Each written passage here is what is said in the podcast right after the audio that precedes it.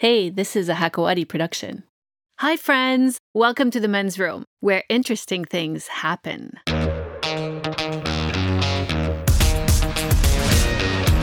My guest today is the CEO of a company that has just been resurrected from the brink of collapse with a fresh round of funding of $15 million. And there's more to come. Hopefully.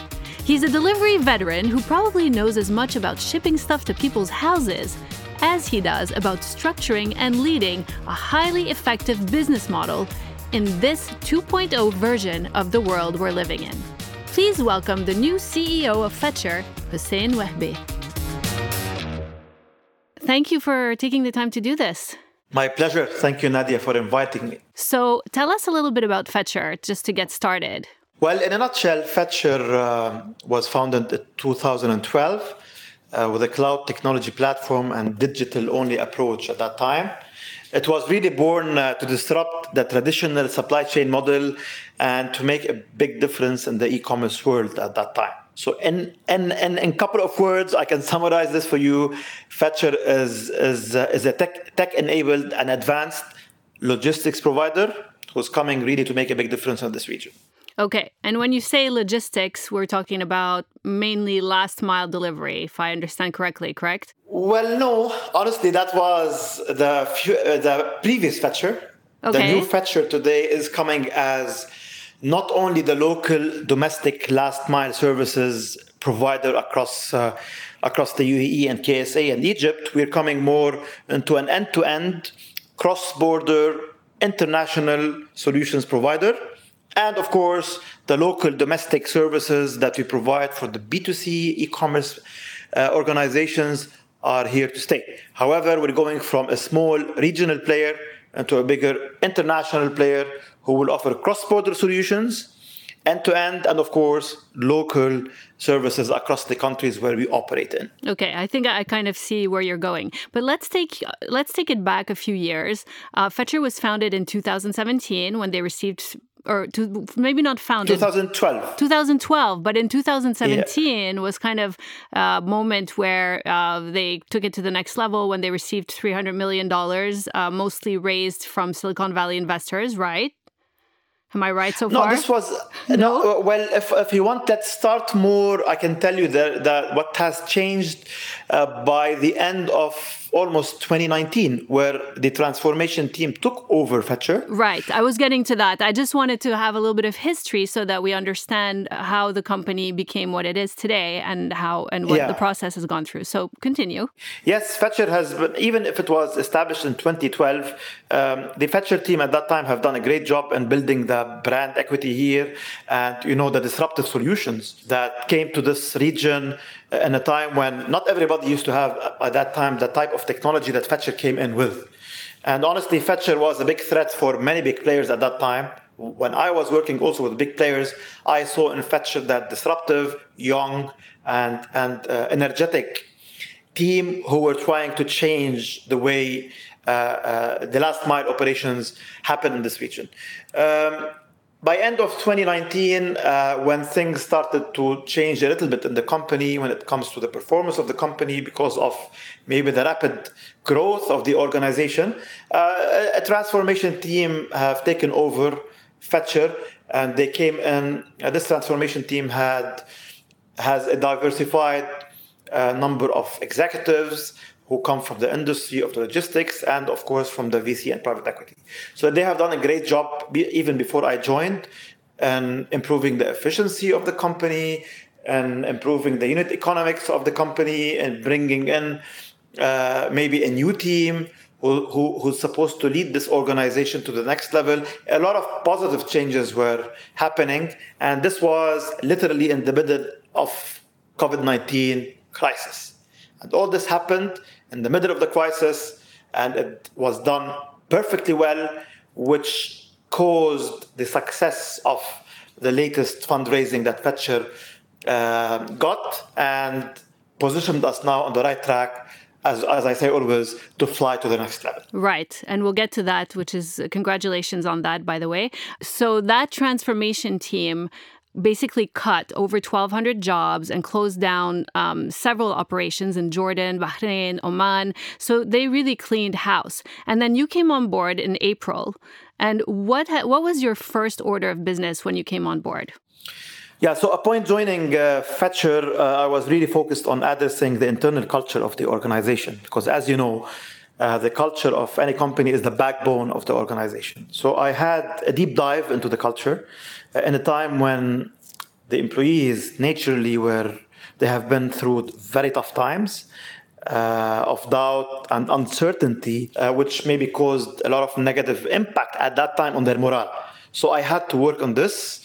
Uh, I had to really uh, support and encourage the existing Fetchr team to be able to bring back their confidence in the industry, in the organization, and in the mission or the rebound mission of, of this great company.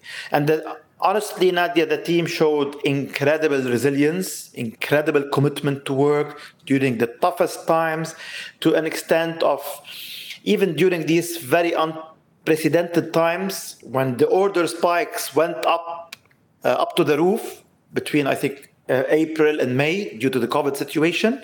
And during the lockdowns in this region, they have managed to keep the service levels literally unaffected and they worked day in, day out with utmost commitment. That was the first thing that I had to at least focus on to keep things up and running. While in parallel, you had a great transformation team who were also working on a parallel path to really bring this company up and running even stronger than before. Right. And part of that transformation was to take that company from the brink of bankruptcy and uh, get some fresh investment to kind of restart. And so in August, you finally got 15 million? Yes, we got $15 million. Not bad. Congratulations. It's, it sounds like a good number to start, but I know you're aiming for a little bit more to get 25 million in the next uh, few months. Well, as you read in the press release, we got 15 million and aiming to raise another 10 in the coming months. Right. And of course, this is this is all due to the great uh, confidence of our investors, and I believe uh, there's a very big responsibility on all of us in Fetchr to prove to everybody who invested in Fetchr that they have taken the right step and they have invested in the right company and the right people and of course in the right technology. So my question is what what do you think it is that convinced the investors that it was worth putting more money into a company that started with 300 million dollars, you know, just a few years ago and kind of wasn't able to get off the ground with that much cash? What do you think it is that the transformation did and what you guys are doing that gave the investors that confidence? A lot of things happened uh, that affected really the positive uh, decision of the investors, starting by the very rapid positive results, which the transformation team have showed during the first six months of the rescue mission, if I'm allowed to say that. So the very quick results that showed between the efficiencies, between the improvement in service, between reducing the, the burn, the cash burn, and, and all, all these positive vital signs that happened were really the spark to, uh, to attract uh, or to triple the investors' uh, attention. Sorry. Plus, of course, you cannot forget that investors always look not only in the in the company itself; they look to the team behind the company. They look into the talents in this company. They look into the potential of this organization. What can it do differently than others? They look into the technology of the company, the strategy, and the way uh, we were planning to bring it back as an agile, flexible, reliable uh, organization, which can, again, bring something really different to the industry in this very competitive region. So all these were maybe the ingredients that have helped in bringing strongly the investor confidence. And is this a growing sector like some other sectors that have to do with like food delivery and all the back systems that go with that, like the platforms that are being developed globally? Is this a growing sector? Definitely. Set aside the food industry, which is growing exponentially, uh, this industry is one of the most growing sectors in this region. And I can tell you that the real boom have just started. Unfortunately, as you know, COVID 19 have negatively affected uh, a lot of industries and businesses. However, the impact on us as an industry was extremely positive. It was positive on the e commerce businesses in general. And this is where we saw exponential growth numbers that exceeded sometimes 500% of growth figures in the region. And I personally think that this growth path is in the B2C business is here to stay. The e-commerce business is going to keep growing. The consumer uh, behavior have changed. People are getting used more to buy online. They're getting used back, uh, more to have their parcels coming to their doors. They prefer maybe to go to malls or to the brick and mortar stores only when whenever it's very much necessary. Uh, or even if they go to malls, they would rather go for entertainment rather than buying things. So e-commerce, yes, it's going to grow a lot. And the more this business grows, the more companies like Fetchr uh, will increase their commitment to handle and create efficient delivery capacities for these e-commerce players because we want them to sell more and this is where we will commit to deliver more. Right. So you've spent a lot of time at Aramex as a managing director, 16 years, and then a year also at UPS. What are you bringing to Fetchr from those experiences? And also, how does uh, Fetchr compete with those already established uh, businesses? Look, I will definitely tell you that every single best practice which I learned in Aramex and UPS is coming with me to Fetchr you know, those 20 years were the best learning curves in my whole career. I learned great things in each of the organizations which I worked with. I give the credit fully to those organizations in shaping my personality, my knowledge and experience, which I carry today, because without every company that I worked with in the past, I couldn't really have had enough, maybe experience and knowledge uh, to bring to Fetchr and allow this company to go to the next level. So I can I can write a book about this honestly. However, a lot of best practices I carry from all the organizations that I work with, and I'm very much committed to implement and deploy these in Fetchr, and of course with a cherry on the top. with a cherry on the top. Well, you're obviously you seem to be well liked. Like I've read a lot of comments from your teams from past uh, jobs and your I guess your new team how do you become a good boss? And how do you build loyalty and trust especially when you come on board with a new team which as you said had a very low morale when you showed up and they were probably a little reticent uh, about who's the new guy you know who's going to take over. How do you build that? It's it's really a mix of of having the privilege of being led myself by great leaders in the past I have I have worked with great leaders uh, during my career, and of course they are very you can count them on, on, on your fingers as they say. However, I learned from their skills. They passed to me their skills, their knowledge. I followed their path and the way they used to lead me because the way you you are led is the best way to, to adopt in leading others as long as you are happy in the way you were you were being led. And of course, there are some special leadership attributes that you acquire through experience, and with and, and what comes also uh, from within. Your personality will allow you as well if you have that positive, pleasant, non-egoistic, approachable personality. Every single leadership attribute which you learn from experience or from other leaders will complement your personality here. People want to work with leaders who are approachable. People want to work with leaders who have passion, empathy, zero ego, available for anybody, supportive. And this is really what the business world needs today. But how how far do you go with that? Like, is it important to be like a cool boss, to be fun and friendly with the employees that are working for you? How far do you take that? Within limits, of course. When we say cool and fun, it doesn't mean that things are loose here. There's there's a thin line here between uh, uh, the professional approach and the fun approach. I always tell people, let's work, make money, and have fun at the same time. I mean, why not? You have to be an approachable leader. You have to be somebody who's there, people oriented. You don't want to be isolated in your office with 10 secretaries and all these uh, closed doors. By the way, the open door policy, which I adopt and I learned from my previous leaders, is, is perfect. Some people ask me, how can you focus when you have an open door policy?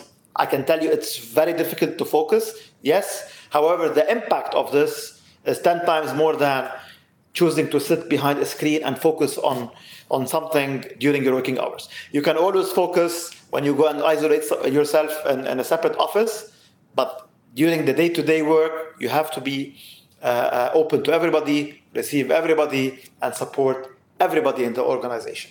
Yeah. Was your appointment contingent on receiving this new funding? Were you kind of waiting to see if you were going to get it before you came on board? This is this is the real essence of the story. I can tell you no. And I joined Fetchr in a time when uh, it wasn't, you know, in the in the middle of COVID nineteen. In April, it was the peak of COVID, and the uncertainty was incredibly scary. But I said, you know what? there are a lot of employees in Fetchr who are undergoing this uh, stressful and tough times. Why can't I be with them? You will, tell, you will tell me, did you take a risk? I'll tell you at all. I never considered this as a risk. It was an opportunity. It was a learning opportunity for me because whatever I've seen during that period of time, I have never seen it in my whole 20 years of experience. It was a great lesson in resilience and trust me, Nadia, I learned from the people in this organization. I acquired a lot of new skills which I never had before because of the challenge and the opportunities which were in this company during the toughest times. So, yes, if you tell me, will I do it again? I will do it 10 times and 20 times more. Nothing is really better than coming from multinationals to these young companies that are having the challenges and especially when you have the right people on the ground whom you can join and you believe in the company, you believe in the mission. And today we are all celebrating, hopefully, the success and the future success of Fetchr uh, th- through all the great things that we are doing together. But it was kind of a risk. I mean, there was a chance that things wouldn't go the right way. Name one thing that you uh, that you learned through this experience. You you you mentioned that you picked up some new skills. What's one of those? The main one. I will say it again. It's ultimate resilience and never giving up. These two skills you know because when you work in big companies big companies are cash rich big companies are very uh, sustainable you know nothing can really happen to large organizations overnight. So I was more of, you know, when, in every big company which I worked with, and of course these companies, as I told you, were the greatest schools for me. But I've never been in the situation which I was when I joined Fetchr, which I was literally on the ground with everybody, literally in the line of fire, and literally enjoying every single minute of the challenge. Believe me, every single person in this company you, you couldn't feel the worry rather than you will feel the excitement that we will make it together and we will do it together as one team. And they have done it, and I'm very proud of each and every one in this organization. It sounds like everything went uh, the right way. But um, you've also served as a government advisor to the UAE Prime Minister's office in the government, yeah? Um, what were you advising them on exactly? My experience uh, while working for the government was literally phenomenal. Uh, it was a great chance for me to exchange the best practices uh, between the private and the public sectors.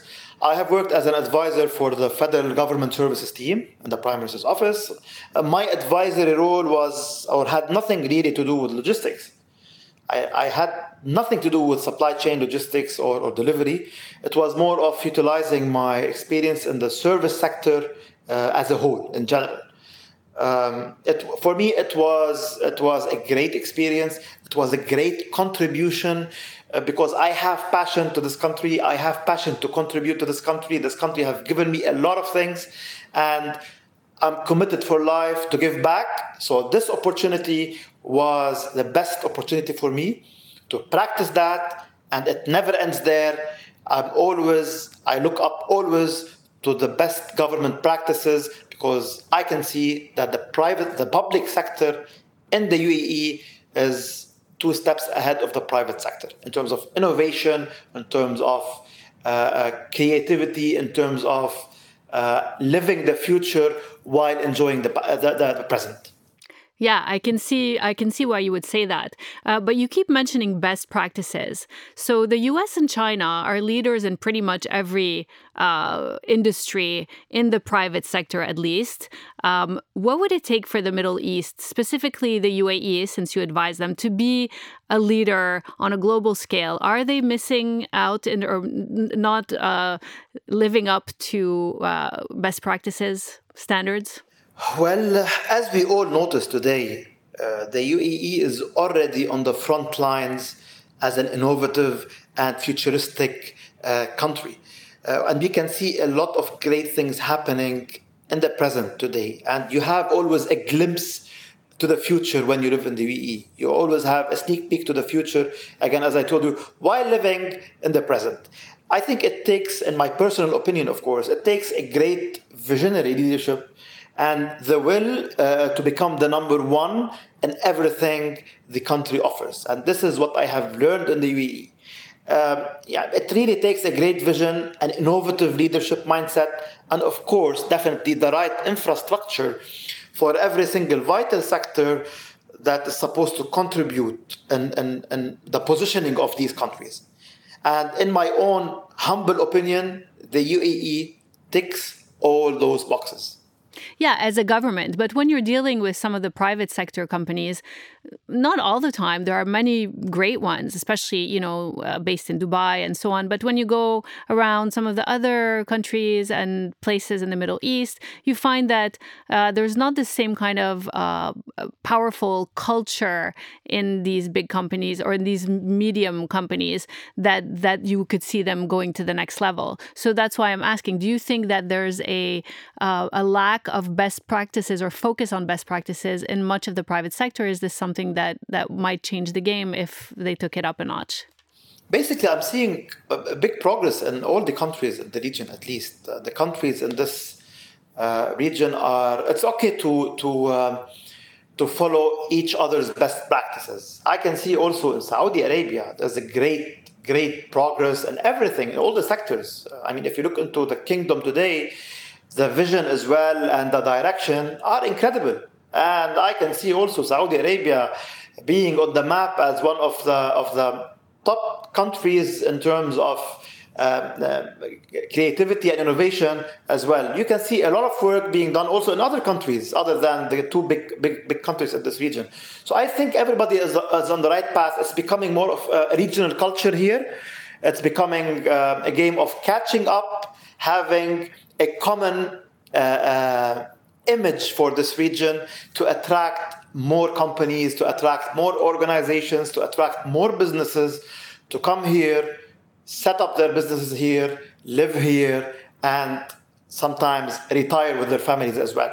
I believe the attraction that the countries in this region that are being given today, and especially during these tough, tough times, are very attractive, and this makes us very proud to be living in this region and contributing somehow in a way or another and making these countries which they which give us the opportunity to work and live in maybe any impact that we do as individuals or as organizations uh, uh, means a lot to us yeah, it's pretty fascinating what's happening, how quickly everything is changing in, in that part of the world, in this part of the world. Um, but I noticed that you've worked also with Singularity University, uh, which is something that I joined a couple of years ago, technically, but I never really worked with them. What can you tell me about them? And have you taken part in any events with them? No, I did not really work with them. What I did, I, took, I took a course in Singularity University in California several years back. Uh, this course was called, uh, I think, the Exponential Leadership Program. It was an excellent course that puts executives and leaders uh, on a futuristic leadership mindset while understanding and maybe getting prepared for more advanced for a more advanced and digital world so they they, te- they take you into a, a mission of understanding the 2.0 version of this world uh, i learned a lot of of those futuristic technologies that will shape the future uh, of business, that will shape the future of human race, and of course those disruptive technologies that will positively, hopefully, they will positively impact uh, the world in a way or, or another. So my mindset have really shifted from the traditional way of thinking into the futuristic way of thinking. And we learned that transforming a business or a digital transformation is not really a buzzword, is not really a headline that you put on press releases. It's much more of having the right mindset first and then cascading this down across your organization. And after that, you will start executing the technical components of a digital transformation. So my takeaways were literally incredible. It sounds like it. I like how you put it uh, as like the version 2.0 of the world, because um, you're right. It's kind of very. It's a fundamental change that we're going through, and and it's not just uh, you know going digital. It's it's really the way you you think about everything is changing. So that sounds really cool. Yeah, that, Nadia, the, the word is rebooting now, as they say. Yeah, another good way to put it. So it's it's rebooting or upgrading it to its 2.0 version. Yeah, good way to put it. Really, I love it. Um, do you have any advice for a new executive coming on board? I'm going to give you two advices. I'm going to give an advice about is an, any executive who's joining a new company.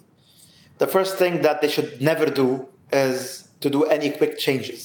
No matter how positive or negative are these changes, it's very important for any new joiner to go into this company, listen, listen, and listen first, understand the organization, sit with all the people, at least the key stakeholders, and then any decisions that need to be taken shouldn't really be taken before maybe three to six months of, of, of service. Number one. Number two, in general, I mean, there are there are some some key recipes here. Lead with passion, lead with empathy, hold yourself as a leader accountable before holding anybody else. And most importantly, be that guardian angel of the corporate culture of your organization. You have to own it from top to bottom. And uh, be customer centric, be people centric, be transparent, uh, be approachable, no hidden agendas.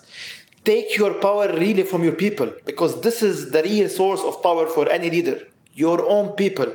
If you do this, you will definitely achieve the ultimate success, and nothing is going to stand in your way. Well, inspiring words. Thank you so much for being on the show. It's great having you. Good luck with uh, everything you're doing at Fetchr. Looks like a lot of big changes already started and coming our way. Thank you, Nadia. And of course, definitely, whatever you're going to see from Fetchr is the pure outcome of the teamwork that everybody is going to contribute in. And uh, wishing you all the best as well. Thank you. And that's it for today, all you amazing listeners. If you enjoyed the show, be sure to click the subscribe button. You can find the men's room and all of Hakawati's amazing, incredible, fantastic shows wherever you get your podcasts. Lots of love. See you next time.